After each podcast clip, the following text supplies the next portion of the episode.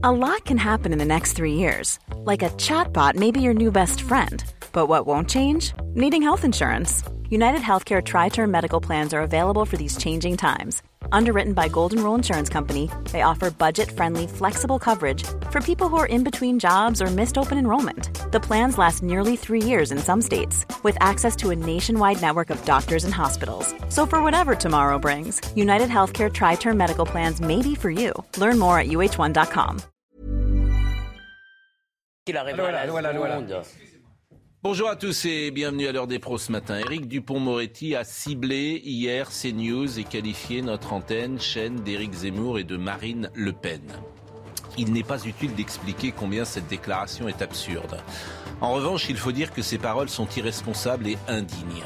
Irresponsables parce qu'elles mettent en danger une rédaction, des journalistes qui sont sur le terrain et travaillent chaque jour pour informer les téléspectateurs. Indignes parce qu'on attend d'un ministre de la République, ministre de la Justice, une hauteur de vue, un sens de l'équilibre, une exigence de modération ou de nuance, autant de qualités pour exercer cette fonction régalienne dont M. Dupont-Moretti semble dépourvu. La campagne électorale est annoncée violente. Le climat est délétère.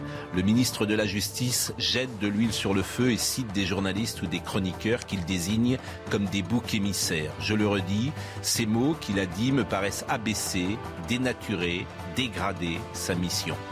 À plusieurs reprises, j'ai proposé à M. Dupont-Moretti de venir sur le plateau. À chaque fois, il a refusé. Je renouvelle ce matin notre invitation. Si M. Dupont-Moretti souhaite venir sur CNews, qu'il sache qu'il est le bienvenu. Bonjour, Elisabeth Lévy. Bonjour.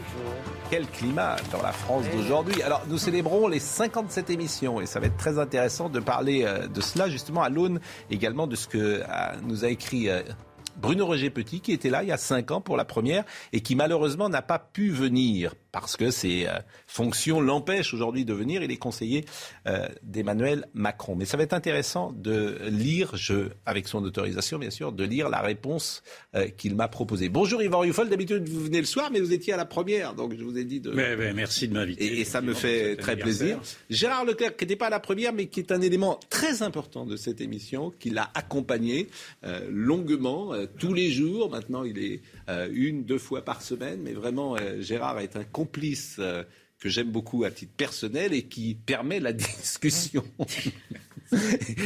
et qui montre... un souffre-douleur. non, mais, mais, il n'est pas souffre-douleur. Ah, il n'est pas du tout souffre-douleur. Mais français. C'est bon, mais, mais non, mais bon. Et puis alors, ce, alors, eh ben, Monsieur Chance, contre-pouvoir. Monsieur Chance, Monsieur Chance, puisqu'il était le, le parrain de l'émission, c'est Monsieur Chance, Jacques Seguela. Jacques, faut toucher sa bosse, tu sais. Elle vous portera bonheur. Alors, justement, justement, euh, au nom, non, vous avez pas donné un cadeau. Au nom de Oui. l'équipe. Bon, ah, c'est un cadeau. C'est ton cadeau. Ah, bah, c'est gentil. Bon. Voilà, c'est le cadeau. Ah non, non, il faut l'ouvrir. Faut l'ouvrir maintenant. Il faut l'ouvrir. Non, a non, il l'ouvrira Après, après, Il faut l'ouvrir, il a une histoire. Dans la dernière demi-heure. On va l'ouvrir tout à l'heure dans la demi-heure. Parce que je voudrais vraiment qu'on euh, qu'on écoute ce qu'a dit Monsieur Dupont-Moretti. C'était à Radio J hier, c'est chez Frédéric Aziza. Je trouve ça absolument incroyable, pour tout vous dire. Mais j'ai bon, j'ai dit ce que j'en pensais. Si Monsieur Dupont-Moretti souhaite venir, qu'il vienne. Écoutez ce qu'il a dit parce que c'est même un... Oui, c'est il peut avoir des conséquences sur ce- ces, ces paroles-là. Écoutez-le. François Hollande il était à votre place la semaine dernière et qu'est-ce qu'il a dit? Il a dit que CNews était la chaîne de Zemmour. Il a raison? Non, euh, c'est aussi la chaîne de Le Pen. Oui, vous avez dit ça ici euh, il y a Oui, bah, mois. Et donc Mais à à l'époque, on parlait pas trop de Zemmour. Oui, hein. Et donc vous dites c'est quoi aujourd'hui? Bah, c'est la chaîne de Zemmour et de Le Pen. La chaîne de Zemmour et Le Ouais. Pen Et alors, et alors c'est vrai que vous voulez pas participer à des émissions de, de CNews que euh, Pascal Pro qui vous a invité s'est vu opposer euh, une, euh, une une réponse négative de votre part et que vous n'irez pas chez lui? Négative, oui, et, et âpre euh, en réalité. Mm. Bah, écoutez, je vais vous dire comment ça se passe. Mm. On vous invite, on vous met trois faits divers en guise euh, d'analyse de la justice. Mhm. Vous voyez, un meurtre, un féminicide, euh, voilà. Ce qui nous émeut et nous plonge évidemment dans une compassion légitime. Ensuite, votre parole est interdite. Donc vous dites chez, chez Pro Bah, chez Pro, oui, bien sûr. Puis ensuite, vous avez toute la clique de ces invités permanents, euh, euh, Rioufol, euh, Fennec, euh, Bilger, euh, c'est toujours les mêmes, d'ailleurs toujours les mêmes, Euh, et, et ils vont vous cracher dessus pendant cinq heures d'affilée. Et vous, vous n'êtes plus là. Donc, si vous voulez, je trouve que moi, j'ai le sens du procès équitable. Ça, je le tiens de mon métier d'avocat. J'ai le sens de l'émission équitable aussi. Mhm. Bon. Et alors, qu'est-ce que Donc vous n'irez pas chez, lui, vous n'irez pas chez Ah non, non, c'est tout, tout à fait clair. Non, je n'irai pas là, non, non.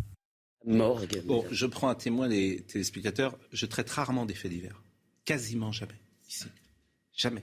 Euh, c'est assez rare, en tout cas, qu'on les traite, ces faits divers. On peut en parler. Il confond faits divers et violence urbaine, je la pense. La deuxième chose, c'est que Philippe Bilger, il vient une fois par semaine. Une fois par semaine. Oui. Le mercredi.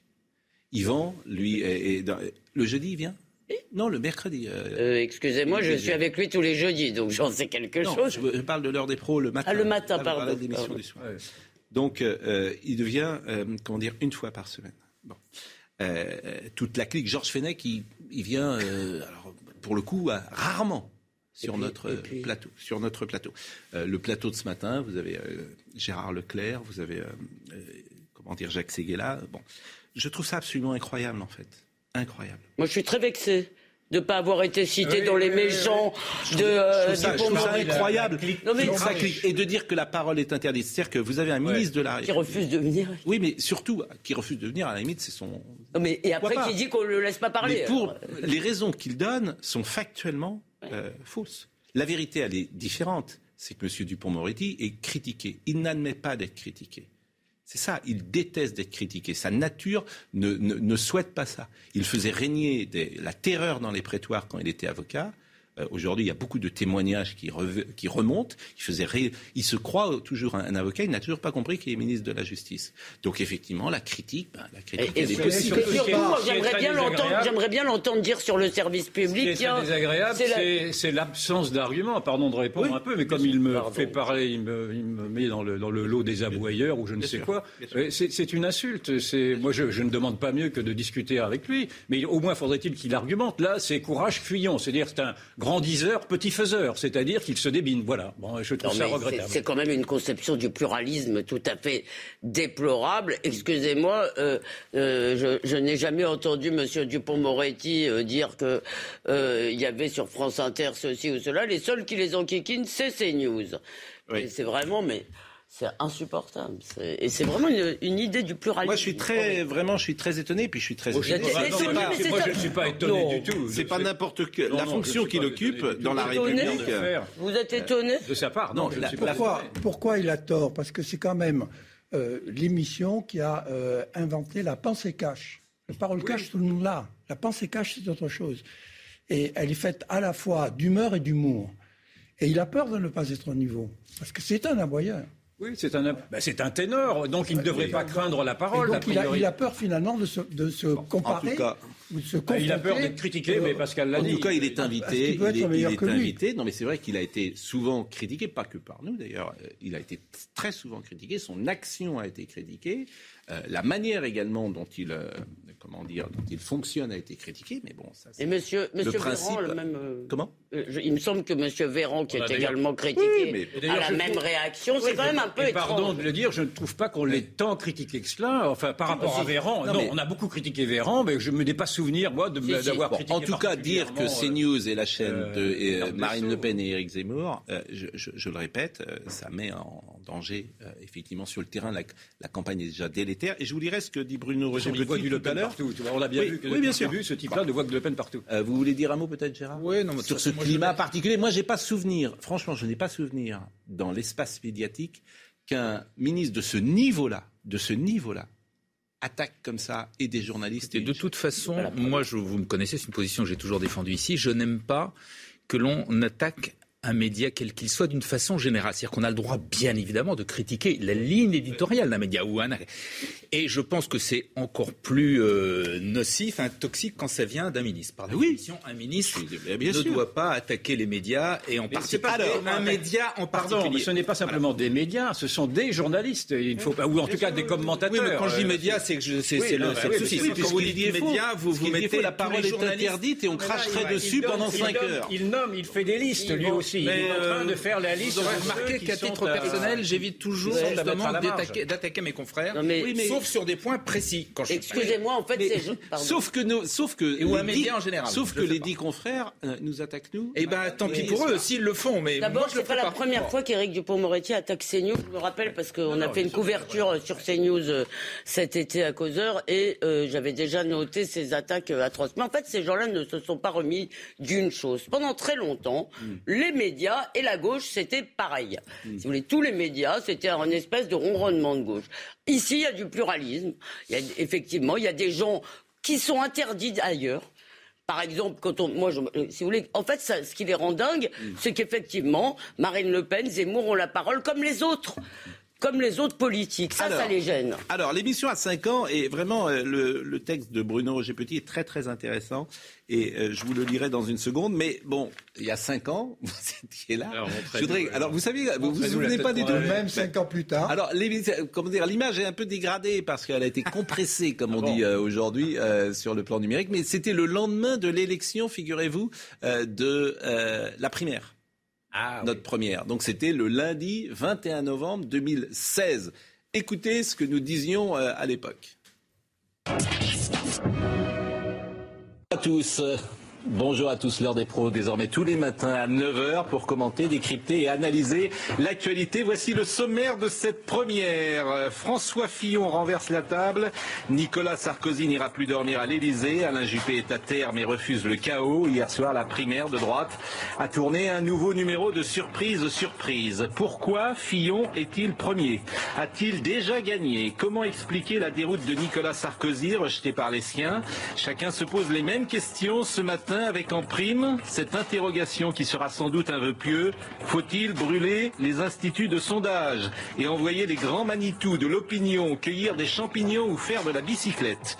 Nous évoquerons aussi le Hollande bashing ce matin et cette pétition d'une soixantaine de personnalités qui dénoncent l'acharnement dont serait victime François Hollande quand la gauche bobo, culturelle et parisienne vole au secours du président de la République. N'est-ce pas contre-productif? Pour parler pendant une heure avec nous. Bonjour Caroline Dehas. Bonjour. Vous êtes militante associative et vous êtes plutôt à gauche. Oui. On peut le dire comme ça. Donc vous n'avez pas, vous n'avez pas voté hier pour la primaire et du centre. Non. C'est peut-être plus dur d'ailleurs euh, de dire qu'on n'a pas voté que, de dire si on a voté ou pas. Bruno Il y a quand même des millions de personnes qui n'ont pas voté. Hein. Bruno Roger Petit, euh, essayiste, éditorialiste, journaliste. À Challenge. À Challenge. Yvan Rioufol, du Figaro, journaliste, euh, éditorialiste également. Et puis euh, Jacques Seguela, merci d'être là pour cette première. Vous serez un peu notre parrain aujourd'hui. Vous êtes bien proche de Nicolas Sarkozy. Je ne vous demande pas si vous avez voté ou pas. le cœur qui saigne. Je ne vous demande pas si vous avez voté euh, hier ou pas. J'ai pris qu'un bulletin, comme ça. Bon, bah, déjà, vous donniez le ton parce que vous disiez la vérité, j'ai pris qu'un bulletin, etc. Bon. Alors, Bruno Roger Petit, euh, vous n'avez pas changé, hein, bien évidemment. Bruno Roger Petit m'a. Euh, Sauf Caroline Dehas. Bon, j'avais euh, invité Bruno Roger Petit pour qu'il vienne avec nous. Il me dit, cher Pascal, merci pour votre invitation. mes fonctions actuelles ne m'autorisent pas à participer à des émissions de télévision. et alors, il dit des choses très gentilles qui sont je ne suis pas dupe hein, de ce qu'il dit. Je, je, ne pense pas ce qu'il dit, mais je vais quand même le lire. Vous êtes désormais le journaliste politique le plus regardé de France. Évidemment, je ne pense pas ça. Par de nombreux Français de tous horizons, c'est une chance exceptionnelle. Quand une émission rencontre le public, ce n'est jamais par hasard. Quand bien même vous ne pouvez l'ignorer, fidèle que vous êtes à l'enseignement de Pierre Desgroupes, qu'en matière de télévision, seul le provisoire est éternel. Ce que j'aime chez euh, Bruno Roger Petit, je le dis sans embâche, c'est euh, sa culture et son intelligence. Parce que c'est bien écrit et, j'apprécie ce qu'il dit. On loin d'être toujours d'accord. Cette position vous confère une responsabilité et surtout un devoir, exercer votre métier en toute indépendance et dans le respect des consciences de vos téléspectateurs. Il a raison. Il a raison. Et on essaye euh, d'avoir cette ligne-là, même si on est parfois engagé sur certains sujets, et ça nous arrive d'être dur, effectivement, sur Anne Hidalgo et de l'appeler Madame 4%, d'être dur sur le président de la République quand on dit qu'il a anesthésié le pays, d'être dur euh, sur Éric Zemmour quand on dit qu'il euh, a tort euh, de, comment dire, dans l'affaire Sandler ou dans l'affaire du, du point presse qu'il fait au Bataclan. Il me semble être tous azimuts d'une certaine manière, de ne pas avoir de cible privilégiée. L'exercice de la fonction politique, sa grandeur, sa rigueur, mérite plus que jamais d'être expliqué, décrypté et bien évidemment critiqué. Il a encore raison. Mais aussi respecté. Il a toujours raison. Dans l'intérêt de l'unité de nos concitoyens en leur espace de disputation républicaine au sein duquel doit camper l'heure des. Il a raison. Mais il faut aussi qu'on nous respecte. C'est-à-dire que quand un ministre de la République se permet de, de, de, de cibler ces news comme il l'a fait, j'attends la réaction, pourquoi pas, du pouvoir exécutif. C'est assez intéressant. Moi, je veux bien respecter tout le monde. Et je respecte M. Dupont-Moretti. Mais il faut aussi que ces gens nous respectent. Ça, ça me paraît important. Le respect n'exclut absolument pas l'attaque ou la Parce qu'il ne me semble pas ne manquer de respect à M. Dupont-Moretti euh, en le critiquant. Il me semble pas. On a le droit. Quoi, c'est voilà. On est dans une démocratie, comme dit l'autre. C'est dire que plus que jamais, au-delà des préjugés et passions tristes de l'époque, il a encore raison. Votre mission est d'informer, informer avant toute chose, car vous le savez mieux que quiconque de nos jours. Informer, c'est éclairer. Ben, moi, je suis euh, plutôt d'accord avec lui. Et, et, et je le remercie après... de, de, de, de, ce texte, mais le respect, effectivement, doit être des deux côtés. Mais... Cinq ans après, la promesse est tenue.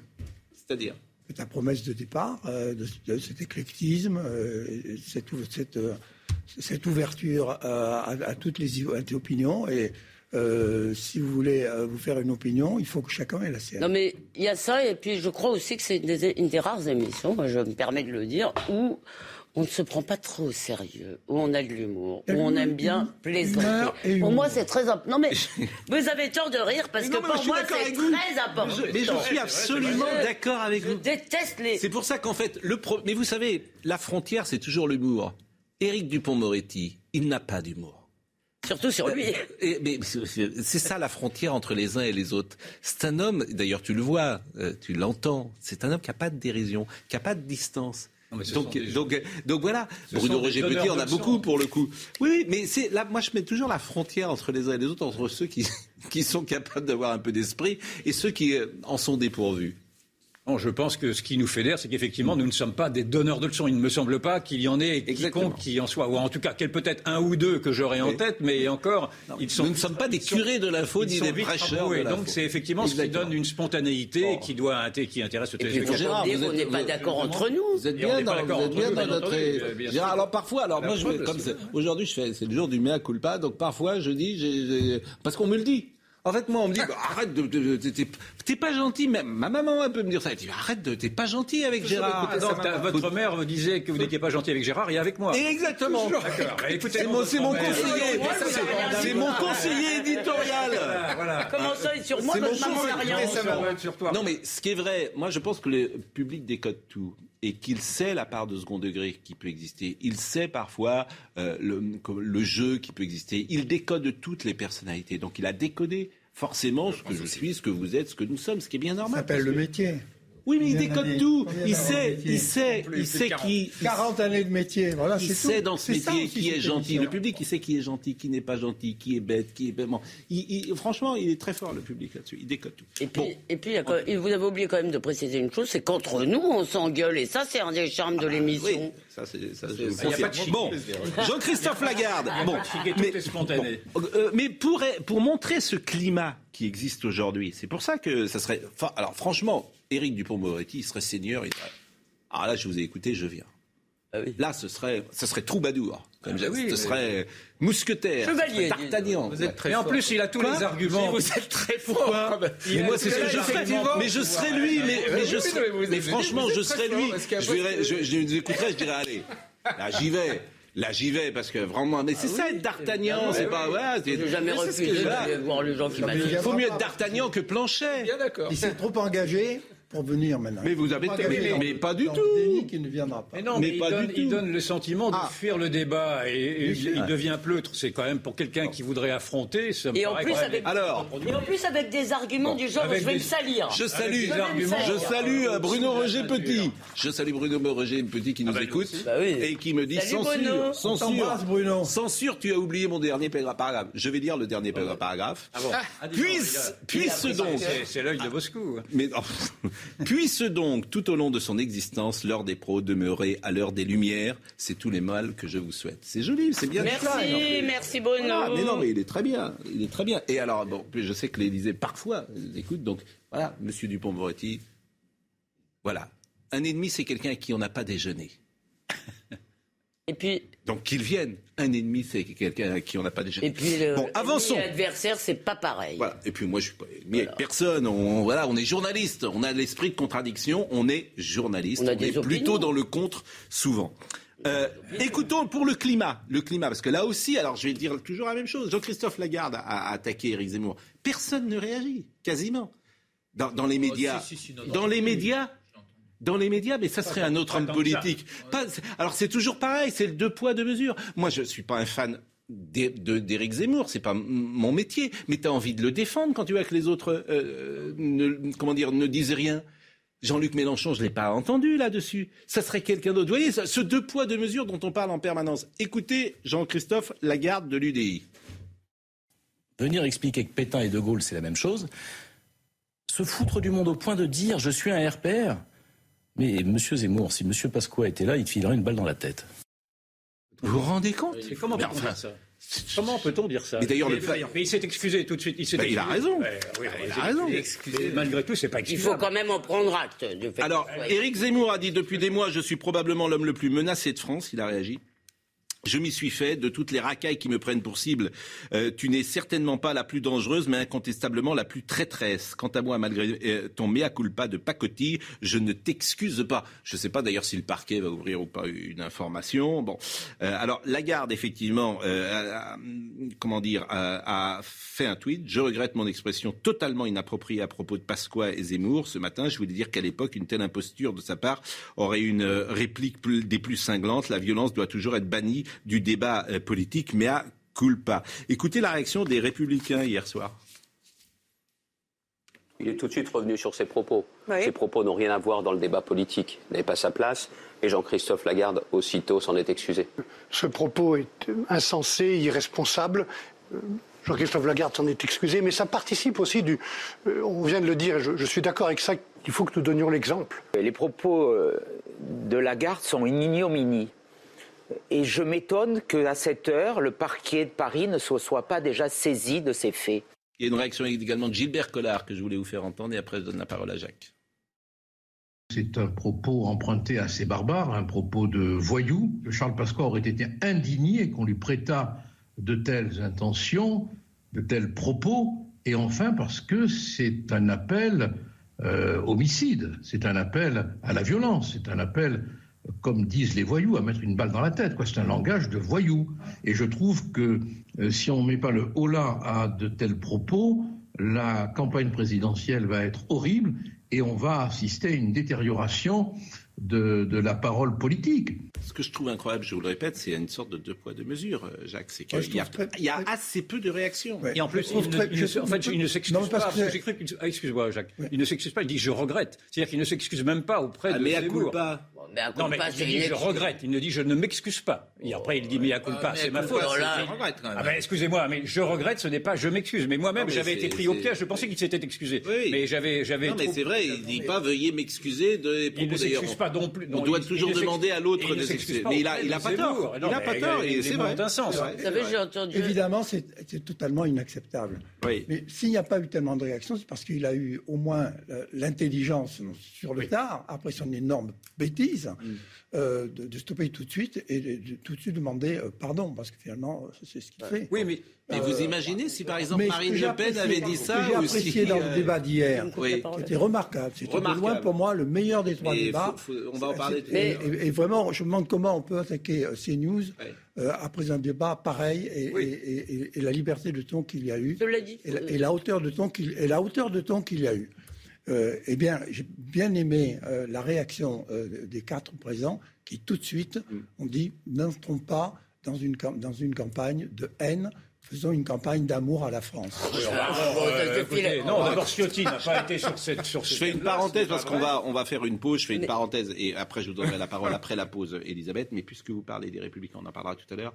Mais le travail de Sonia et euh, de Laurence est absolument remarquable. Et le couple remarquable le couple remarquable, la hauteur de vue de l'une et de l'autre, les sujets qui ont été choisis, orchestrés évidemment par Serge Nedjar, ce qui a permis euh, de, parler de ce qui intéresse les gens. Vous avez eu hier une très grande émission politique avec deux très grandes journalistes, deux journalistes de très grand talent, qui sont en plus complémentaires l'une et l'autre vraiment, et qui sont absolument formidables pour notre chaîne. C'est une chance sur cette chaîne. Elle va marquer, et Laurence moi, elle va marquer pendant toute la Je suis d'accord avec vous. Ce n'est pas, la dernière émission que l'on va voir. Oui. Euh, je suis absolument d'accord avec vous. Elles partent en pole position. Vraiment, et j'étais euh, contente, euh, on était tous contents à CNews Pour, et fiers de, de, cette émission, je le dis sous l'impulsion de Serge Nedjar. On va marquer une pause. un peu d'autosatisfaction, peut-être. Hein, pour, euh, notre émission. Vous voulez qu'on l'ouvre? Alors je l'ouvre si vous voulez maintenant. je l'ouvre, mais ça sera tout à l'heure. On aura un petit gâteau. Qu'est-ce qui m'a euh, offert, Jacques? En tout cas, moi, Jacques, ce que j'aime chez vous, c'est votre bienveillance. Franchement, je vous connais maintenant euh, bien parce que quand on se voit tous les lundis, on se connaît bien. Et c'est vraiment un, plaisir d'être avec vous parce que vous cherchez toujours la face positive des uns et des autres. Et, j'ai Alors Serge voudrait, ah Serge voudrait s'y associer. Alors attention, attention. Mais ce n'est pas un simple stylo, c'est le stylo de l'année. Ah. Chaque année, toutes les marques ouais. participent à C'est de la pub en fait. décident le, le, stylo de l'année. Alors pour le journaliste de l'année, oui. il ah bah, nous a semblé à tous que le stylo de l'année, Attention, attention, attention, attention. C'est pas, que je l'ouvre comme ça. C'est pas comme ça. C'est un stylo de C'est pas pour écrire. Ce stylo qui est un stylo japonais, c'est qu'on appuie dessus et la plume sort. Comme pour un point C'est le seul stylo au monde qui ne fuit pas en avion. Ah oui. Et euh, en plus, il était chargé pour vous d'encre ah bleue, couleur de la couleur bleue de la reine d'Angleterre. Eh bien, écoutez, alors, ça me touche beaucoup. Avec de l'encre bleue d'un certain bleu. Ça me touche beaucoup.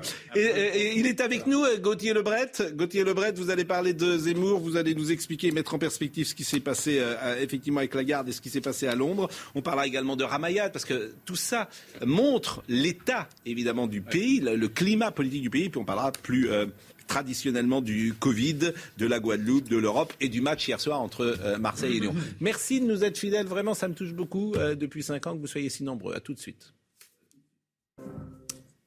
Yvan Rioufol est plutôt un habitué du soir de notre émission. Mais euh, même nous, Et je serai là ce soir. Mais quand on s'engueule, nous, les gens, on s'engueule plus en ce moment. Vous avez remarqué? Oui, qu'est-ce qui se passe? Là, vous êtes. Euh, bah, vous écoutez votre mère, c'est pour ça. non mais voilà, pour le prochain quinquennat, c'est ça le, truc. On devra écouter sa, sa maman. Euh, Gérard donc est avec nous bien sûr. On parle d'Éric Zemmour au Royaume-Uni ce, week-end. Éric Zemmour a dévoilé euh, via ses réseaux sociaux la date de son premier grand meeting politique, basculant de facto du statut d'écrivain en tournée de dédicace à autre chose, comme il dit. Le 5 décembre, la suite de l'histoire commence au Zénith de Paris. Venez l'écrire avec moi. On a le sentiment Gauthier Lebret que euh, l'annonce.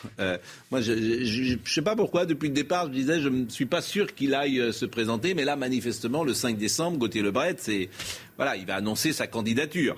Ah, il va même l'annoncer euh, avant, Pascal, puisque le 5 décembre sera son euh, premier meeting de candidat déclaré. Un de ses proches me confiait ce week-end. C'est évident qu'il sera candidat avant le 5 décembre pour que ce Zénith de Paris soit son premier meeting. Le lendemain, quand même, du Congrès des Républicains et le même jour qu'un grand meeting de Jean-Luc Mélenchon. Il est venu à Londres. Alors visiblement, c'est pas, pas réussi comme il l'imaginait. Il n'a pas été reçu là où il voulait être reçu. Absolument, Pascal. C'était un week-end très compliqué pour pour Éric euh, Zemmour, puisque vous le savez, la Royal Institution a annulé euh, sa venue. On en a parlé ensemble. Du coup, Éric Zemmour a fait sa conférence dans, un Ibis, une salle pour le moins, moins prestigieuse. Le maire de Londres, Sadiq Khan, a répété euh, qu'il n'était pas le bienvenu et il n'a rencontré aucun député conservateur, contrairement à ce qu'il souhaitait. Il a parlé en revanche, il a fait allusion au Karcher et ce qu'avait dit Nicolas Sarkozy il y, a, quelques années. Je vous propose de l'écouter.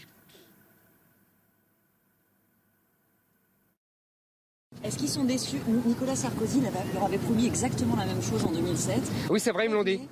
C'est vrai, ils me l'ont dit. Et justement, ils m'ont dit euh, de ne pas faire comme Nicolas Sarkozy. Je leur ai promis. C'est-à-dire? Ben, euh, vous savez, moi, euh, si je dis que je passe le Karcher, je le passerai. La différence. Vous qui avez une certaine expérience des campagnes, on a l'impression qu'il est parti très fort, qu'il y a une sorte de faux plat, qu'il a fait au moins deux erreurs. effectivement, les enfants sont de l'air, c'est une erreur le Bataclan, euh, c'est oui, ça, deuxième erreur. mais la première erreur, c'est qu'il est parti trop tôt.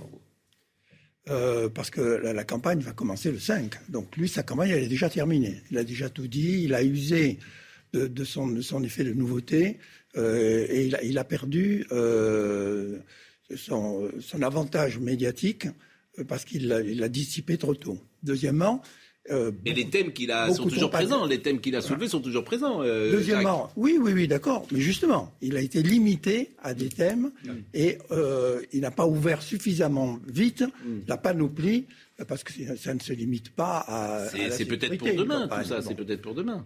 Troisièmement, trop agressif. Mm. Et quatrièmement, le roi des dérapages. Et un jour, il finit, la dérapage se terminera par une sortie de route. Mais surtout, comme il est parti très très vite, et qu'il retombe. Euh, il, retombe il retombe sans retomber, c'est-à-dire que ça ne se traduit pas dans les audiences, mais on, a l'impression comme son ça. Combat est contre Marine Le Pen. Son combat est contre Marine Le Pen avant de l'être, euh, il l'espère, contre Macron. Mais par rapport à Marine Le Pen, il a perdu 7 points en euh, deux semaines. C'est une, une dégringolade terrible. Et c'est facile non, de monter. Mais pourquoi vous dites 7 points? Dans certains sondages. Il est à, 16, 17. bah, il est jamais redescendu à 10. Hein. Mais il est, il est, il est à 12. 12. Non, il a, il a beaucoup bah, ça fait 5 points. Dans sondage, il a beaucoup chuté. Non, mais ce, qui, ce qui attaque peut-être sa candidature, c'est que Marine Le Pen n'a pas baissé, en fait. Euh, depuis euh, un mois et demi, elle a baissé au départ, et puis maintenant, mais elle, elle a est. Repris, puisque lui, il a doublé Marine Le Pen dans oui. certains sondages. Elle a repris, mais elle a repris avec 6 ou 7 points de différence, parce qu'aujourd'hui, je crois qu'elle a. Comment vous voyez 17 ça ou 18, et lui a 11 ou 12. Le moment, le moment Zemmour actuellement, il est en perte. Comment Trois petits tours et puis s'en va. Ah oui Non, mais ça, moi, je, je, je crois qu'on ne peut pas du tout dire. Il restera présent. Mais je Elisabeth. pense que l'effet, l'effet de mode est terminé. Non, je crois qu'il y a eu un effet de surprise et il y a eu aussi, si vous voulez, tous les médias à un moment, il a été dans, ensemble dans tous les médias, au moment d'ailleurs où le CSA a essayé de le faire taire en quelque sorte, il s'est retrouvé évidemment partout. Donc évidemment, l'effet de nouveauté est un peu passé, mais moi je crois que c'est très difficile de dire maintenant euh, c'est terminé, mais je voudrais quand même contester une chose. Autant sur les Sandler, pas seulement les enfants, mais aussi le père et aussi Myriam Monsenego, pour citer toutes les victimes de Ozaratora, euh, autant là-dessus je vous suis, je trouve que c'est vraiment... Euh, je veux dire, j'ai été très choqué. Autant je ne trouve qu'on a tort de classer dans les dérapages ce qui s'est passé au Bataclan. J'ai dit erreur, moi, j'emploie jamais le mot dérapage. Voilà. Et je pense que c'est pas, c'était pas le bienvenu. Ce que certains, pas opportun. D'accord. Ce que certains, bon, moi, je, je ne suis pas d'accord.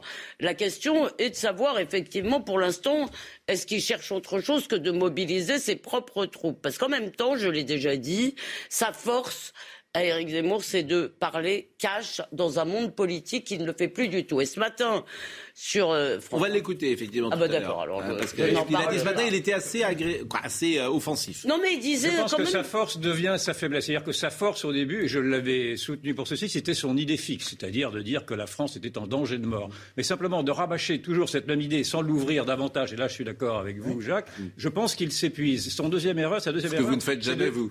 Non, mais moi, je ne suis pas prêt. Je ne prétends pas, à la présidence. Mais en effet, j'enfonce des clous. Et sa deuxième erreur, c'est de s'en prendre précisément à Marine Le Pen, qui fait remarquer qu'il ne dit jamais rien d'Emmanuel Macron. Il faudrait savoir si c'est Emmanuel Macron ou Marine Le Pen qui, qui, qui pour lui, serait l'exemple, l'obstacle majeur. Il me semble que c'est quand même Emmanuel Macron. Donc je pense qu'il il fait cette deuxième erreur. Et sa troisième erreur, en effet, est de passer comme étant trop brutal et trop sûr de lui. Quand il dit en, en Grande-Bretagne, c'est mon tour, euh, non, c'est pas a priori, c'est lui qui décrète que c'est son tour. C'est-à-dire qu'il s'approprie naturellement une place par rapport aux autres. Il ne veut pas prendre la queue, mais c'est toujours très désagréable de voir quelqu'un qui, qui, qui veut pas prendre la queue et qui a, alors que vous en avez d'autres qui attendent depuis maintenant euh, trois, trois quinquennats. Je parle de Le Pen. Mm. Alors, ce qui est intéressant, c'est que la justification de sa candidature, c'était de dire Marine Le Pen ne peut pas gagner. Mais j'ai envie de dire que cet argument, tu peux lui retourner aujourd'hui à lui. Gérard Leclerc. Moi, je ne pense pas qu'il soit parti trop tôt. Euh, Souvenez-vous de, de, Chirac en 95, même de, de, Mitterrand en 81. Ils étaient partis euh, en 74. Ils étaient partis très tôt. C'est pas le problème. Je pense qu'il a, il a, il a pour lui, d'une part, un vrai talent, hein, c'est indiscutable, et deuxièmement, d'avoir mis sur la table un certain nombre de sujets euh, que dont personne ne communautarisme qui ne l'était pas suffisamment. Il ne faut pas dire qu'on n'en parlait jamais, mais ça ne l'était sans doute pas suffisamment. Donc là-dessus, il a raison. Là où il a tort, à mon avis, et où là, effectivement, ça, je pense que ça finira par poser, et ça commence à poser un problème, c'est que vous ne pouvez pas être en permanence dans la division, dans euh, le, le euh, la violence verbale, euh, et ce dans mot division, pardonnez-moi, je les... trouve que c'est vraiment un mot valise. Je vous donne deux ou trois exemples. Valise, dans les... la division, à partir du moment où des exemples précis. Dans les passions tristes. Oui. Vous ne pouvez pas, sur l'histoire, faire, je veux parvenir, mais ce qu'il a dit sur Pétain, ce qu'il a dit sur Dreyfus, etc. Vous ne pouvez pas, euh, les femmes, dire un certain nombre de choses qu'il y a Les femmes, c'est quand même la moitié du corps électoral. Leur dire que quelque part, elles peuvent pas avoir le même génie que les hommes. Non, non. Il... il a, bon, je, je, je, vais vite, je vais à gros traits, mais vous ah savez. Oui, c'est vraiment à gros traits, là. Franchement, ah, Gérard, il n'a pas dit ça. Il a dit qu'il y avait un problème d'autorité, que, que, seuls les hommes avaient de l'autorité, qu'il y avait un problème d'autorité avec les femmes, et qu'il a eu cette phrase en disant les génies, ça a toujours été des hommes. Bon. Euh, ça, je, ça, je, pense que ça pose problème. Vous pouvez pas. Qui est historiquement vous pouvez pas cibler. Vous pouvez pas cibler. Non, comme pas non mais il y a eu beaucoup d'hommes, oui, tout simplement pour des raisons explicables, ah, culturelles. C'est ça que j'essaye de vous dire, c'est que c'est pas génétique il, évidemment. Quand même, il, se, il, il prend. Il y a eu euh, beaucoup plus. Il se prononce contre la parité, etc. Sur un terme de choses. Vous pouvez pas. Et je peux continuer comme ça. Vous pouvez pas mettre les prénoms. Je suis désolé, les prénoms. Eh ben vous avez tort. quand même énormément de gens. Les prénoms, c'est un vrai sujet de discussion. Quand il s'en prend aux médias et aux contre-pouvoirs qui justement, d'après lui, ont trop de pouvoir. Voilà, toute Mais une on série. l'histoire des prénoms. Si vous prenez comme ça, vous faites l'addition de tout ça, à l'arrivée, oui, mais Gérard, je, ça donne je un veux candidat qui est dans vous... les passions tristes. vais, et ça, ça Gérard, pose un je vais vous simplement vous répondre sur les prénoms. Les prénoms, il ne dit pas faut interdire les prénoms qui sont étrangers. Il dit simplement que donner un prénom étranger révèle la société française combien elle a changé. combien elle a changé. Et combien elle a, changé. Et effectivement, il dit toujours la même chose. L'exemple que j'ai dit 50 000 fois. Quand Aldo Platini est en France, il appelle son fils Michel et pas Michele. Donc ça révèle. Après, chacun choisit. Euh, non, non, il, veut, il, veut, rétablir la loi, la, euh, loi de Napoléon. Il veut rétablir la loi de 1803. mais, ce sont des, mais il ne veut pas interdire ceux qui aujourd'hui ont un prénom étranger. Non, non, il va pas revenir là-dessus. Mais ça révèle. Il tente une explication de la société à travers ça. Oui, mais, la réalité aujourd'hui. Le choix du prénom, c'est quelque chose de. La réalité aujourd'hui, après ce qu'on peut appeler une sorte d'aventure, puisque ça va démarrer le 5 très exactement. Euh, c'est qu'il a 20% des Français avec lui, qui l'écoutent, mm. il a 80% des Français qui le haïssent. Oui. Oui, et, euh, et, et, cette dichotomie, elle est terrible. Oui, parce, parce qu'on ne peut pas devenir un homme d'État euh, si je suis d'accord avec vous. Rassembler suffisamment je suis d'accord. Alors, je suis d'accord avec vous, mais vous savez, l'honnêteté scrupuleuse qui est la marque de fabrique de cette émission, Emmanuel Macron est rejeté aussi et même haï par une part très importante de l'opinion, ce qui fait que s'il est réélu, il, aura, il sera entre guillemets mal réélu, puisqu'il y aura peut-être 20 ou 25% des gens qui auront voté pour lui au premier tour, mais il y a beaucoup de gens. Macron, mais ça a toujours été comme ça. Non, mais Macron, vous vous souvenez pas du débat euh, Pas Mitterrand. Je me souviens, en 80, excusez-moi, entre Giscard et Mitterrand, c'était extrêmement violent. Oui, vous aviez une bonne la moitié des choses. La moitié des Français, la moitié des Français qui voulaient pas de Mitterrand. Oui, mais là, mais là, c'est pas la moitié pour euh, parfois pour Emmanuel Macron. Un mot, un mot. Non, mais attendez, c'est pas la moitié des Français. Yvan Rioufol. Pour juste un mot quand même. Pour Macron, c'est 45% des Français qui sont avec lui. C'est pas la même chose. Moi, je pense que sa faiblesse, euh, et c'est la faiblesse de son caractère, c'est qu'il n'entend pas les contradicteurs. Et je pense qu'il ne veut pas entendre ceux qui lui disent d'arrêter déjà avec cette fixation de vouloir toujours parler du passé pour essayer d'imposer une lecture qui peut être contestable, naturellement. Je parle de Pétain, je parle de Vichy, je parle de tout ça. Je pense qu'il s'en fait. Il n'en parle plus, là. Bah, il n'en parle plus, on ne parle que de ça, en tout cas. Mais en tout cas, ça, sert, ça sert d'argument, ça sert d'argument à ceux qui veulent le développer. Et puis, sur les prénoms, malgré tout, je trouve que c'est également un mauvais combat parce que vous aurez beau poser, même si vous avez maintenant un prénom français, cela ne vous empêchera pas d'être un mauvais français. Vous avez des Français qui portent des prénoms français qui détestent la France. Donc je trouve que cette histoire de prénom est également quelque chose qui, va lui, qui lui colle au bas parce qu'on ne comprend plus rien à ces prénoms-là. En effet, je, trouve que ceux qui s'appellent Kevin ou euh, peuvent se sentir Jordan. Aussi, ou Jordan peuvent se sentir aussi bien blessés que ceux qui s'appellent Malika Alors, ou autre deux chose. choses très vite. D'abord, très vite parce que il ne faut pas oublier, ils ont déjà fait l'histoire en quelque sorte parce que il y a six mois, on nous aurait posé la question d'une candidature Zemmour, excusez-moi, on aurait tous pensé que c'était ridicule. ça, c'est la, ça, c'est la, pardon. Euh, oui, oui, ça c'est la première chose. Et là, bon, je sais plus ce que je voulais dire. non, mais c'est vrai. J'avais deux choses à dire, mais je ne sais plus. Alors, euh, écoutez, deuxième chose. Gauthier est toujours avec nous, hein, Gauthier Lebret, euh, qui suit Eric Zemmour depuis de nombreuses journées maintenant. écoutez ce qu'il a dit sur le Parlement et une des raisons pour lesquelles il est allé en Angleterre. C'était intéressant de voir comment un vrai Parlement fonctionne, parce que nous, en France, on n'arrive jamais à avoir un vrai régime parlementaire. C'est-à-dire soit euh, le Parlement a trop de pouvoir et ça donne la 4ème République, soit il n'en a pas assez et ça donne la, la 5ème République macronienne. Euh, voilà, donc euh, c'est intéressant toujours de, voir le modèle anglais, qui est un modèle équilibré, où à la fois le gouvernement peut gouverner et où le Parlement peut vraiment faire son boulot de Parlement.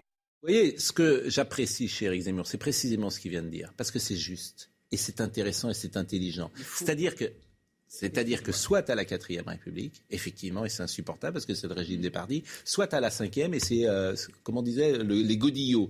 Et c'est vrai qu'on n'arrive pas à sortir de ça. ça, c'est intéressant. Hein, c'est la monarchie parlementaire. Moi, je, moi, je suis très pour. Hein. Je, je trouve que la monarchie, je, ne cesse, de dire qu'il y a une incongruité aujourd'hui à élire au suffrage universel un président de la République parce que ce président de la République ne correspond plus à, ce, qu'à mm. l'attente des gens. Je pense que l'homme providentiel, l'homme seul, l'homme l'homme. Euh, en tout cas, je trouve que c'est intéressant ce qu'il dit, vous voyez. Ce qu'il dit est tout à fait intéressant, avec quand même d'une part, le, problème le Parlement sert à rien en Le problème, entre guillemets, de la France, c'est d'ailleurs l'une des seules de grandes démocraties occidentales, c'est le président de la République élu au suffrage universel, qui effectivement fausse complètement le fonctionnement des démocraties parlementaires. La deuxième chose, il faut quand même dire qu'en Angleterre, vous avez par exemple la discipline de vote au Parlement, c'est autre chose qu'en France. C'est-à-dire qu'un député conservateur qui ne voterait pas pour le, pour le gouvernement, il est viré immédiatement. Et pareil de l'autre côté. Donc c'est autre passage. C'est pas du tout un, parlement où les députés font ce qu'ils veulent. Hein.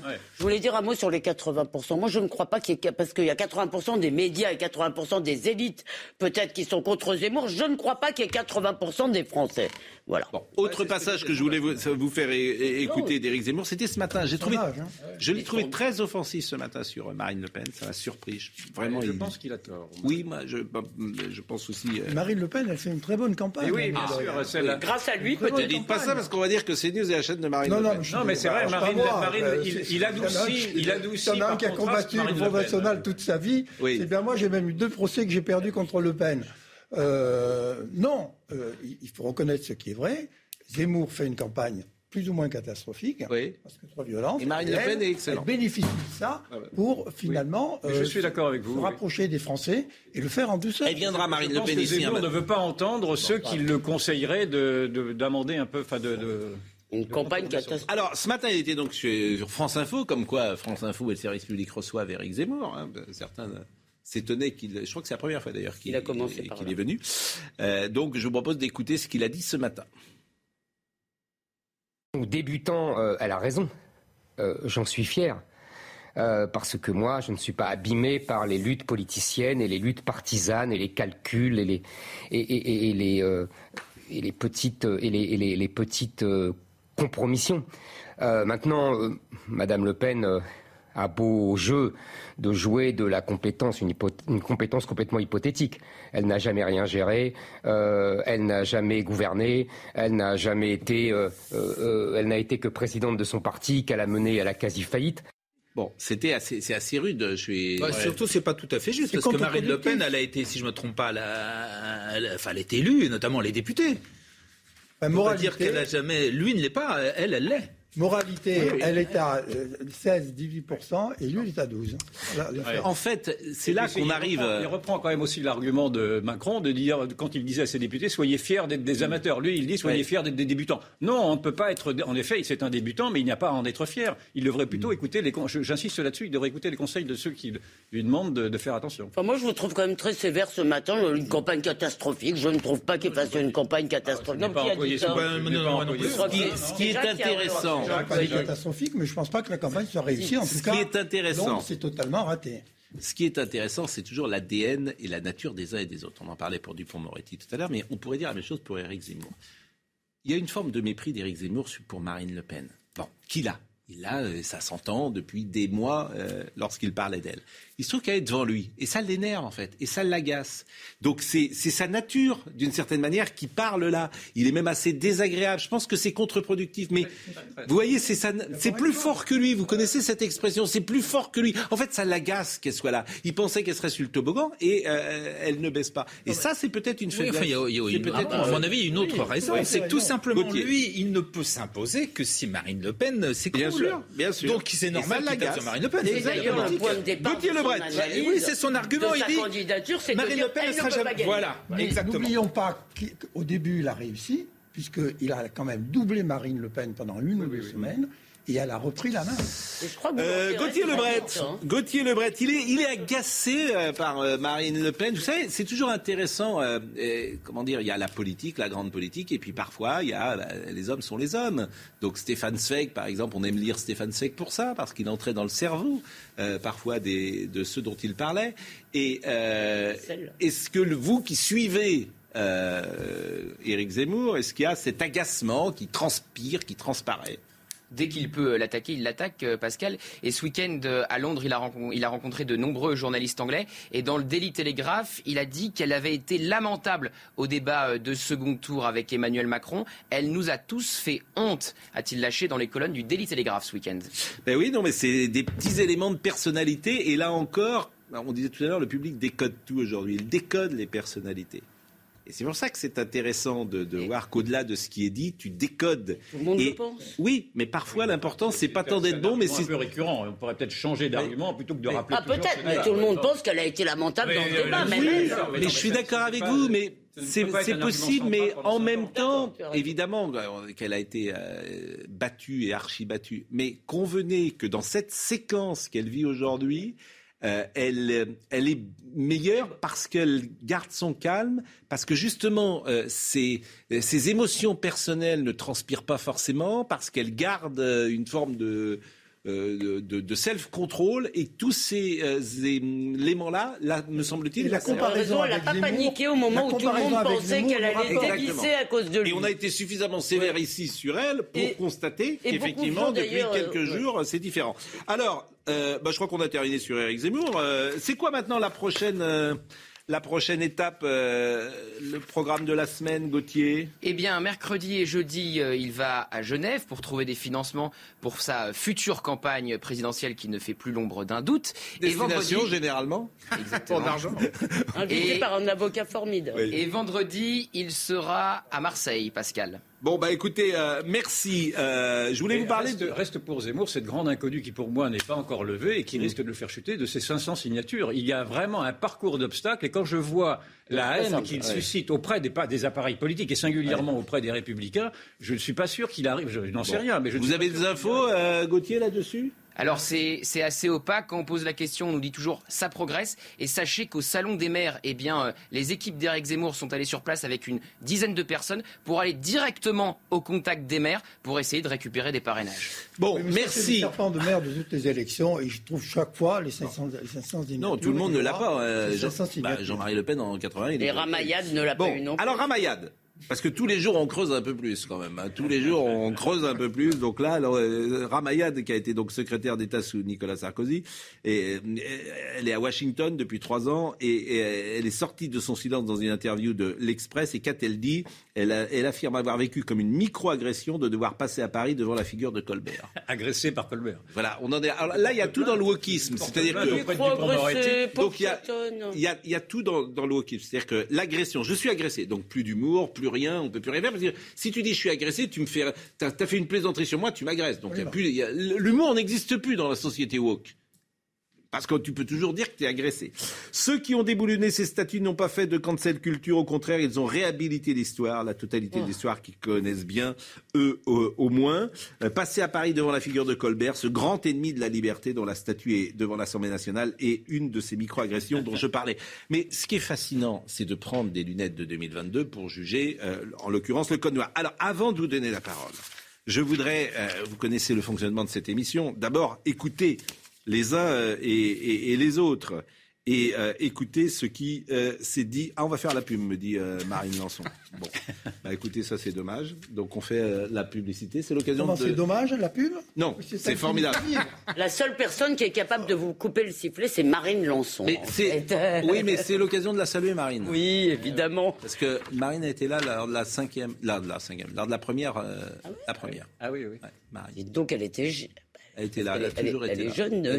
Quelle était l'audience de la première À peu près 80 000, 90 000. Ah Mais on, a, on, était souvent. Déjà, c'était haut pour, euh, par rapport à la moyenne. Je pense que Dès le premier jour, alors dès la Oui, mais parce qu'il devait avoir peut-être un effet de curiosité. Mais euh, honnêtement, la, la, première année, on est à 50 000, 60 000. Et la semaine dernière, on était à quasiment 400 000 tous les jours. Et le soir, on est à 770 000. Donc, euh, mais grâce à Marine. Oui. Merci Marine, qui est formidable et que je salue et, vraiment que je remercie. Euh, la pause, à tout de suite. Ah oui, tu étais gros euh, Vous le savez, euh, c'est les 5 ans de l'émission, donc on, a, reçoit François Perret, chef pâtissier du Ritz. Ah. Quelle adresse à Paris the, Chef in a Trek, la fabuleuse odyssée culinaire d'un pâtissier français en Californie. Il est avec nous, il viendra tout à l'heure à la table à la fin de l'émission. On le salue, il nous a apporté des madeleines, c'est magnifique, des gâteaux. Regardez, moi j'ai déjà mangé un peu du millefeuille. Vraiment, euh, c'est formidable. Et puis il est avec notre ami Stéphane Manigold. Donc euh, c'est tellement, c'est tellement magnifique les gâteaux. Les... On devrait faire une émission. C'est tellement formidable que je voulais que je dise. On devrait faire une émission de, sur les gâteaux tous les matins. Mais revenons sur Ramayad. Euh, ce qu'elle a dit. Donc Ramayad, elle est euh, micro-agressée par les statuts de Colbert. Je voudrais qu'on écoute d'abord Gabriel Attal, porte-parole du gouvernement. Là encore, qui dit des choses intelligentes. Euh, Gabriel Attal. Mais bien sûr, c'est pour ça que cette émission, je veux dire, Souvent, on cible effectivement les personnalités. Moi, je voudrais faire une émission avec Katniss, Jordan Bardella et Gabriel Attal, les trois. Parce que je trouve que dans ces, les jeunes les plus brillants, politiquement de cette génération. Et pourtant, les trois, euh, Adrien Quatennens, c'est la France Insoumise, Jordan Bardella, c'est le Rassemblement National. Donc voilà, il y, a effectivement en politique des gens qui, sont, qui ont de la qualité, quelle que soit leur opinions, et puis d'autres qui, bah, effectivement, en ont moins. Mais là, vous avez cité trois jeunes. Euh, trois jeunes Bah oui, bah, trois jeunes, oui. Bah oui, c'est la jeune génération. Écoutons Gabriel Attal. Moi, je mets dos à dos ceux qui veulent euh, effacer l'histoire et ceux qui veulent la réécrire. Voilà. Je trouve qu'on a beaucoup trop d'instrumentalisation de l'histoire dans le débat politique. Vous avez certains qui expliquent qu'il faudrait déboulonner des statuts, qu'il faudrait taire un certain nombre de moments de notre histoire. Puis vous en avez d'autres qui expliquent qu'il faudrait glorifier un certain nombre euh, de moments et réécrire euh, l'histoire pour expliquer que ces moments-là, finalement, n'auraient pas été ceux que nous pensons. L'histoire, c'est un bloc. Voilà, avec ses triomphes, avec ses gloires. Il faut euh, là-dessus opposer une autre vision, qui est celle que nous portons, qui est que l'histoire, elle se regarde d'un bloc, avec aussi ses moments d'ombre. Et que déboulonner une statue ne fera jamais mieux vivre quelqu'un aujourd'hui. Qu'on me fasse pas croire qu'une personne qui subit aujourd'hui des discriminations dans notre pays du fait de son origine sociale, géographique ou de sa couleur de peau vivra, mieux parce qu'on déboulonne une statue. enfin, je veux dire, c'est pas vrai. Mais évidemment, mais surtout, il faut essayer de comprendre l'histoire. C'est vrai pour 40. C'est la phrase de François Mitterrand, jeune homme, vous ne savez pas de quoi vous parlez.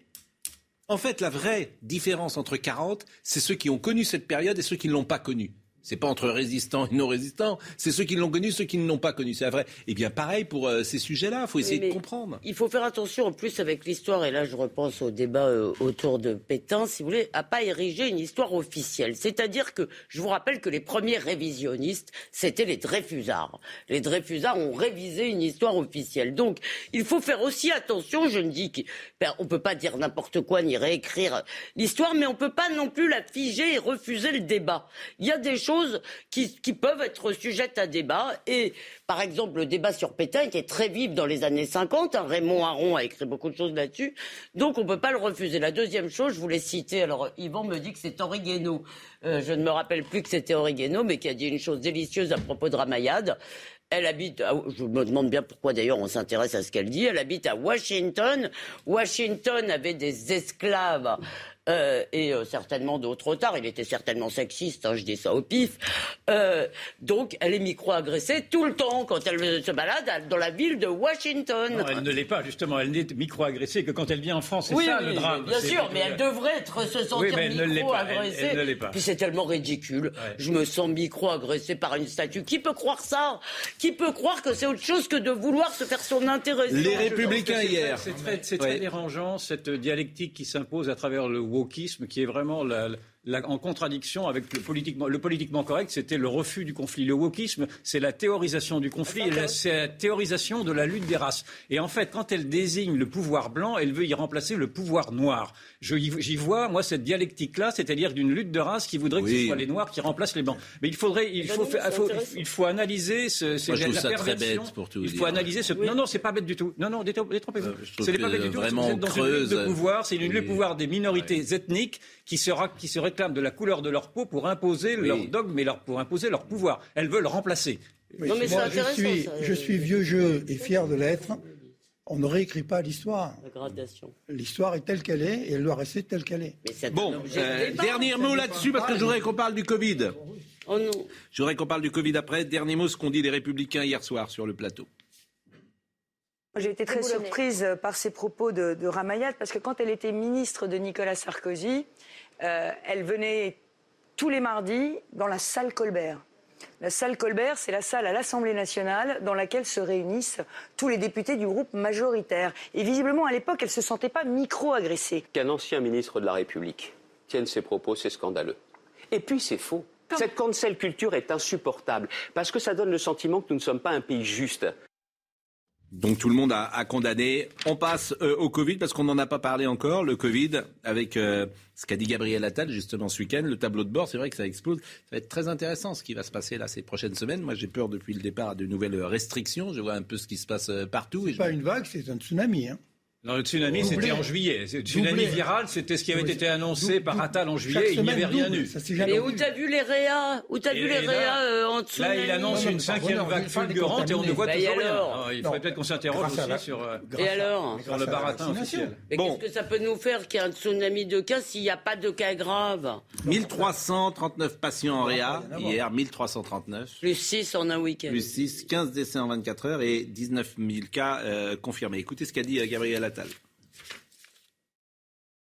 On a euh, une euh, situation aujourd'hui avec une euh, cinquième vague qui et des éléments qui peuvent à la fois nous inquiéter et en même temps qui peuvent nous rendre confiants. Ce qu'on constate, c'est que cette cinquième vague, elle démarre de façon fulgurante. On a une augmentation des cas sur une semaine qui est quasiment à 80%. Je crois qu'on est à 17 000 cas par jour en moyenne. On a un taux d'incidence qui est estimé aujourd'hui à 164 pour 100 000 habitants. Il était à 100 en début de semaine, lundi dernier. Donc on voit qu'il y a une augmentation très forte des contaminations. Mais on sait aussi en France qu'on a d'abord une très large couverture vaccinale. Les Français se sont massivement fait vacciner. On est euh, plutôt en avance par rapport à nos voisins sur le rappel de vaccination. On y reviendra peut-être, même si ce n'est pas encore suffisant. Il faut que les Français concernés continuent à aller faire euh, le euh, rappel. Et qu'on a le pass sanitaire qui est en place en France depuis cet été, et que la plupart des pays qui nous entourent l'ont mis en place après. Donc on part d'une situation plus basse que la plupart de nos voisins. Vous dites bah. suivre, bien évidemment. Je, j'ai ça, je vous montre simplement. Euh, ça, c'est un millefeuille. je suis un peu distrait parce que François Perret qui est là avec Stéphane Manigal, c'est. Alors, c'est comment hum, mais bon. Vous en avez dans la moustache. C'est un peu monarchique, et on regarde le roi manger. c'est exactement ça. Euh, mais vraiment, euh, le millefeuille, ça doit être fait au dernier moment, par exemple. Ah, bon ah oui, le millefeuille, ça doit être fait au dernier moment. Comme nos amis n'ont pas de micro, on les interrogera tout à l'heure. Mais bon, il a été un peu plus alarmiste. Bah, euh. là, il est équilibré. Ce qu'il dit, à, première vue, est vrai. D'un côté, vous avez une progression assez spectaculaire des contaminations, puisque ça double en une semaine. Mm. C'est quand même beaucoup. De l'autre, effectivement, Dieu merci, euh, ah. On est plus vaccinés que plutôt les, que nos voisins. Le pass sanitaire fonctionne plutôt bien. La seule chose à faire, tellement bien que tout le monde est contaminé. Mais bon, bah non, la preuve que non, c'est qu'on n'est pas obligé. Enfin, c'est incroyable ce que vous dites. Il y a, contrairement à nos voisins, sanitaire, il a rien, ça a rien à, la Belgique, à l'Autriche, etc. nous, pour l'instant, on n'est pas justement obligé d'envisager ce genre de situation. Mais le pass sanitaire, il n'empêche pas la contamination, manifestement. et c'est le vaccin qui en va. Les vaccins n'empêchent pas la contamination. Je pense que ça. Non, mais les vaccins les réduisent, vous le savez très bien. Oui, mais ça n'a rien à voir avec le pass sanitaire. si. Pourquoi bah Parce que ça freine quand même. Mais quel est le rapport avec le pass sanitaire si les contaminations progressent, elles progressent quatre fois plus vite en Allemagne. Quel est le rapport avec le pass sanitaire et eh ben, tout simplement, c'est que vous devez être vacciné avec le pass sanitaire, vous devez être vacciné pour entrer dans un certain nombre de lieux. Mais ça n'empêche pas la contamination, manifestement. Vous me dites ça protège des, gens qui vont en rien. Mais ça la limite. Ça la limite considérablement. moi non plus. Ah bah, bien sûr que je voudrais m'interroger. L'exemple le prouve. Les, les, les, en France, le département, enfin les deux ou trois départements où ça progresse le plus vite, c'est ceux où la vaccination est le plus faible. Hmm. Moi, je voudrais m'interroger sur cet entêtement qu'a le gouvernement à toujours vouloir tenir un discours apocalyptique. En juillet, euh, Matal, le, le porte-parole Attal, nous avait annoncé une, un tsunami, euh, un tsunami euh, de, de, virus ou je ne sais quoi. Il n'y avait rien, il n'y avait rien eu. donc, on, aurait, hein. on aurait, pu penser que le gouvernement aurait reconnu ses fautes, aurait dit qu'il fallait amoindrir un peu maintenant ces discours anxiogènes. Non, il recommence. Il remet la même chose aujourd'hui en disant ce qui va nous arriver est épouvantable. Donc, je voudrais mettre en cause cette politique de la peur qui, je le dis souvent ici, qui est une politique totalement artificielle. Et il va falloir un jour ou l'autre que l'on démonte tout ça, parce que je pense que ce, virus n'est pas aussi létal, que la, la dangerosité, la dangerosité n'est pas telle qu'en plus les vaccins ne sont pas aussi efficaces. Il faudrait qu'un jour on fasse. Alors, voyons le. Est-ce que, est que tu penses qu'ils veulent nous faire peur ou est-ce que c'est parce qu'ils ont peur eux-mêmes? Vous savez, vous savez très bien que la France, la France a moins confiné que la plupart de ses voisins. C'est vrai ou c'est pas vrai? C'est vrai. J'ai lu, Donc faut pas raconter, faut pas dire ça. Ils sont terrifiés eux-mêmes. J'espère qu'elle est vraie, qu'elle va se développer, disant que si on était tous vaccinés avec trois vaccins, nous aurions une précaution de 5 ans serions protégés pendant 5 ans. Moi, je, moi, je ne fais aucune prévision. je voudrais qu'on voit ce qui se passe au CHU. Mais, mais ça, ce sont, au CHU. Ce sont les promesses des fabricants de vaccins. Mais moi, je voudrais ouais, voir. La... Non, non, c'est CHU. Moi, je me vaccine. En tout cas, s'il y a une chose à suivre, c'est bien celle-là. Bien sûr. Moi, je me vaccine avec. Oui, je vois. Ouais. Monsieur Perret. C'est bon. Hein, là. Alors, je, je, je, croyais que vous n'aviez pas de micro, mais finalement, vous avez un micro. C'est toute l'idée, c'était justement. Ça a été fait quand ça? Alors, ça, c'est quelque chose que j'ai créé il y a six mois. Et l'idée, c'était de pouvoir justement manger à la main. Donc, quand je vous vois faire. Quand je vous vois faire, je suis ravi parce que. Non, mais il n'a pas été fait il y a six mois. Ah non, non, ça a été fait. C'est ça qui m'intéresse. Ça a été fait quand? Ça, ça a été fait ce matin. Et le, la durée de vie d'un millefeuille, c'est combien de temps? Une petite journée. Ouais, c'est ça. Demain, il est. Il est euh... Mais alors, en fait, faut... ouais, mais la clé surtout, c'était de pouvoir le manger à la main. Et ça, c'est ah ce bon? que vous êtes en train de faire. Ah bah donc, je, euh, je suis ravi parce que un millefeuille dans une bon, assiette, c'est déjà compliqué. Donc, euh, à la main, c'est euh, voilà. Et quand je vous vois faire, je me dis que ça fonctionne. Vous avez raison parce que le millefeuille, on en fout partout. Exactement. On a avec le couteau, ça gicle. Oui, c'est vrai. Que, que là, là, vous avez fait ça d'une manière très élégante. Hein. Très vous n'avez pas mis à côté non. ni rien. Mais et vous avez comme Monsieur Perret. Voilà. Vous avez raison.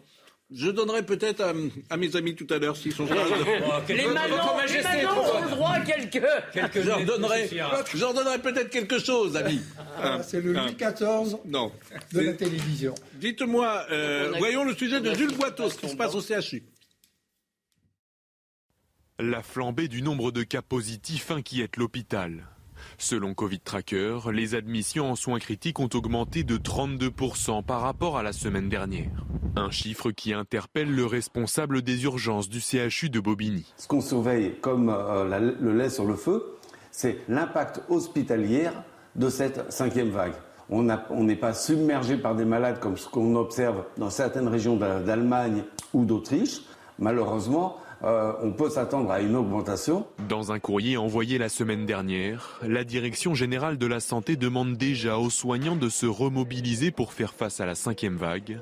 Et pour éviter des impacts sur les services hospitaliers, ce médecin milite pour la dose de rappel. On sait qu'au bout de six mois, malheureusement, l'immunité procurée par la vaccination diminue. Et ça, c'est une course contre la montre. Il faut absolument que la population soit protégée, immunisée grâce au vaccin le plus largement possible et le plus efficacement possible pour éviter effectivement que ces patients arrivent en réanimation et viennent submerger nos hôpitaux. De nouveaux plans blancs pourraient être décrétés dans les hôpitaux pour faire face au Covid-19 et aux autres virus hivernaux étude de 5 ans, là, je sais pas, vous l'avez vu, à 5 ans, immunisé avec 3 doses. Personne ne peut faire de prévision avec cette maladie. Et justement, c'est l'enseignement de, de, de, de, deux ans de, de crise. Mais Gérard, c'est le problème. C'est-à-dire qu'à ce moment-là, il fallait pas nous dire avec des airs de, euh, tu vois, d'être sûr absolument des certitudes totales.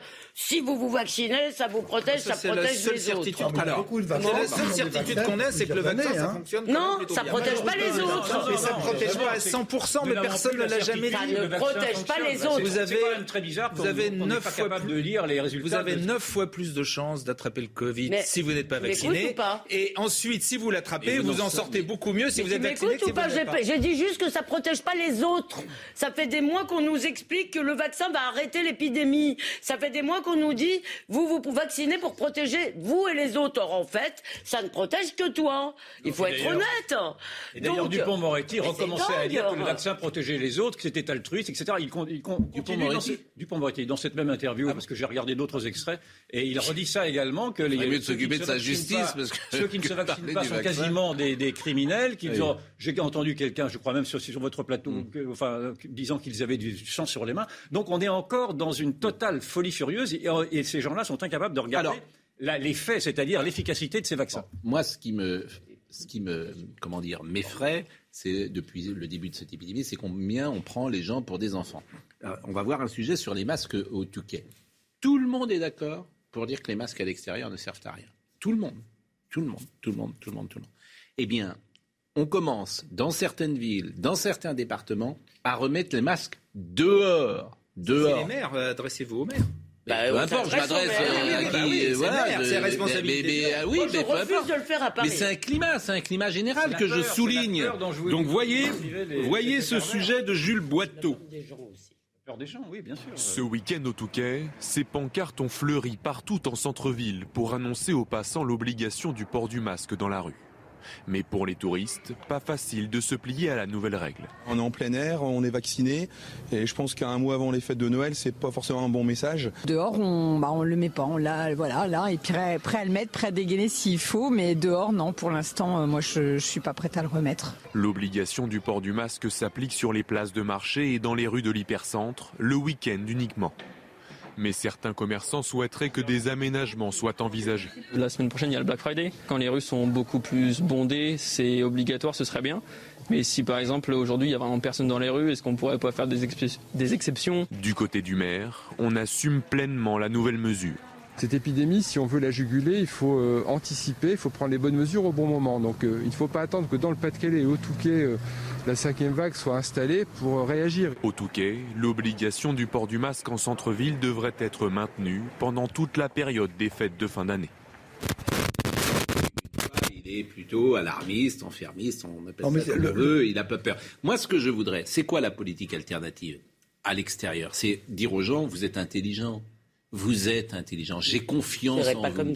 J'ai confiance en vous. Si effectivement vous traversez un espace où il y a un monde absolument fou pendant une heure parce qu'il y a un marché, etc., vous portez votre masque. Mais autrement, si euh, vous êtes euh, euh, dans un espace où il n'y a pas grand monde dehors, c'est ça qui me tue. Pourquoi est-ce qu'on ne dit pas aux gens soyez intelligents? On peut parier sur l'intelligence des gens. C'est ce qu'on fait ici depuis cinq ans et ça marche. Oui, d'autant que de toute façon, les gestes barrières, c'est ça certainement pour des années. Donc il faut les des années, vous. Il faut les utiliser à bon emploi. Pas les utiliser quand ça ne sert à rien. Tu as tout à fait raison. Il ne faut pas non plus euh, les supprimer euh, tout complètement. Non, mais par exemple, il faut, il faut arrêter. C'est-à-dire qu'en plus, il y a quelque chose d'énervant. Il y a quelqu'un qui m'envoie un message en me disant qu'hier, Madame Hidalgo a allumé les illuminations des Champs-Élysées, que tout le monde était serré. Évidemment, personne n'avait de masque. Moi, ça ne me choque pas. Ce qui me choque, c'est après quand je vois Madame Hidalgo arriver avec son masque pour bien montrer à quel point elle est. Euh, et je veux dire, et Véran, je crois que c'est ici que j'ai vu Olivier Véran à la fête de l'Elysée, là, après le match de foot. Hein, je crois que vous aviez commenté cette image.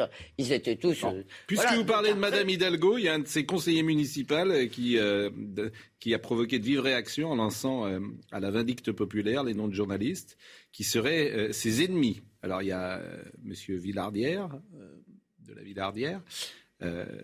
comment dire, Bernard de la Villardière, je suis dedans, Jean-Marc Morandini et Olivier Truchot. Julien Ripper, hein, Dis-moi qui sont tes ennemis et je te dirai qui tu es. Bon, ben, c'est en fait très très amusant et ça motive à continuer à notre politique. Moi, je suis l'ennemi de M. Ripper. Vous vous rendez compte où on en est aujourd'hui? Ces gens-là ne savent faire que des listes. Franchement, hein, mais, on est même donc Olivier Truchot, mon excellent confrère, a répondu. Moi, je réponds plus, mais lui, il a raison. Ennemi des journalistes, drôle de conception du débat contradictoire venant d'un élu, cher Julien. Euh, je t'ai connu plus ouvert d'esprit, mais ton tweet dit beaucoup de ce qui se passe à Paris. Olivier Truchot. Il a répondu, je le salue, Olivier Truchot. Il a répondu pour moi, et mieux que je n'aurais pu le faire.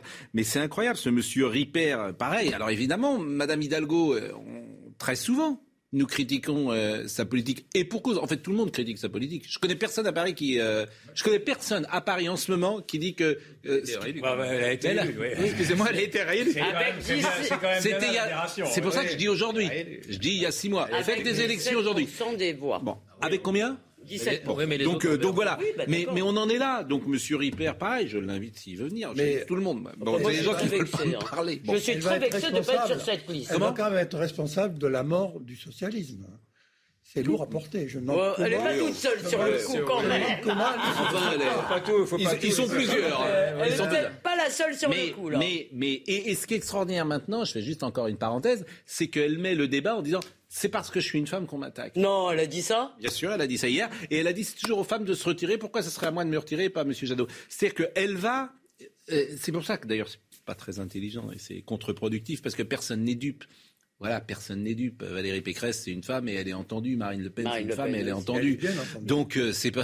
voilà, elle, elle devrait simplement. Elle n'est pas entendue parce qu'elle est mauvaise. Voilà, dans cette campagne. Et en plus, elle, elle, sera peut-être pas responsable de la mort du socialiste qui n'avait pas besoin d'elle. Donc si, si elle est meilleure, ben, elle sera entendue. En revanche, elle peut être responsable de la vente du nouveau siège, de la vente du nouveau siège du PS. La Guadeloupe, il nous reste 10 minutes et je veux qu'on parle.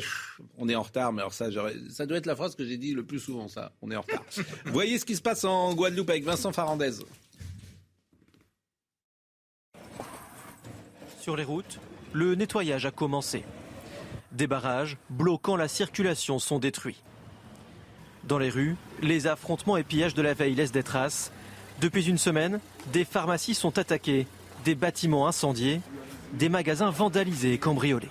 C'est un sentiment de dégoût, euh, c'est un sentiment de nerf aussi, parce que avec tout ce qu'on a subi cette année, euh, on n'avait pas besoin de ça.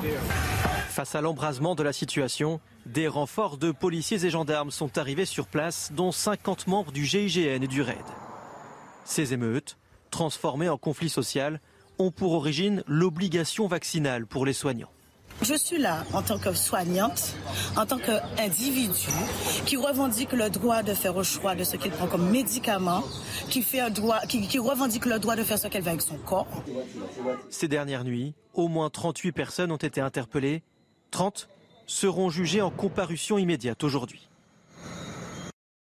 Voilà ce qui se passe en, Guadeloupe et c'est là aussi. vous avez vu qu'à Rotterdam également. Alors justement, vous voulez qu'on ah voit le sujet euh, sur ce qui se passe à Rotterdam En Guadeloupe, c'est effrayant, mais à Rotterdam, c'est pire parce que la police a tiré à balles réelles. À balles réelles, vous vous rendez compte Alors, je voulais vous montrer ce petit round-up. Alors, il y a beaucoup d'images qui datent de samedi. Euh, c'est un sujet d'Oslem Ounel, mais là, euh, en Italie, en Autriche, à Rotterdam, on voit qu'il y a des, une fronde qui est plus importante. Et je pense que le gouvernement doit regarder ça avec euh, méfiance, parce qu'il doit se dire, est-ce que euh, si nous allons plus loin... Il y a une exaspération contre le pass sanitaire, mais, mais derrière le pass sanitaire, une exaspération sociale. On voit mais Guadeloupe, il y a autre, chose que le vaccin. ce que j'allais dire. voyez, voyez ce sujet. La Guadeloupe, c'est quand même les îles perdues de la République. Oui, oui, oui. mais il y a aussi les indépendantistes hein, en Guadeloupe. Oui, voyez ce sujet d'Ozlem Ounal. Et des oubliés de la République aussi en France. Ozlem Ounal. Euh, la Guadeloupe, c'est la France. Non, mais en métropole. Moto incendiée, pétards, fumigènes. Les violences ne faiblissent pas aux Pays-Bas, suite au confinement partiel et la fermeture des restaurants à 20h. On est dans un des moments les plus graves pour notre pays. Il ne faut pas exclure les personnes qui ont une autre opinion sur le vaccin. Il faut aider les commerçants qui continuent à payer des taxes et leurs loyers. C'est pas facile pour eux.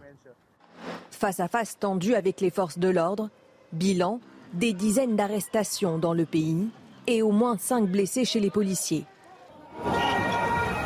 À Bruxelles aussi, les tensions éclatent. Des véhicules de forces de l'ordre sont pris pour cible. Raison de la colère, l'interdiction aux personnes non vaccinées d'aller au restaurant ou dans des bars.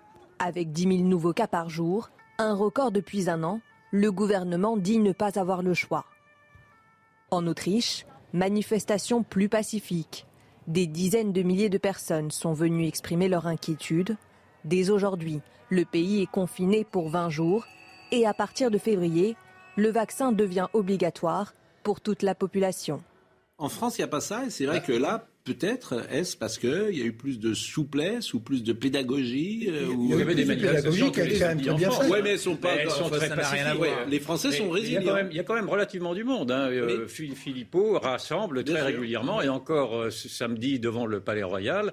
Euh, plus des, milliers de personnes quand même malgré tout. Des milliers la situation, faut quand même des, milliers. Et à Nantes, il y en a beaucoup parce que souvent c'est. Là, on, était parti de la, Guadeloupe et de la Martinique. À mon avis, c'est une situation un peu différente parce qu'il n'y a pas seulement l'affaire des vaccins. On sait très bien qu'il y a aussi des indépendantistes, qu'il y a aussi des mouvements sociaux, etc. dans, dans, ces pays-là et qu'il y, a beaucoup moins de, vaccinés qu'en métropole.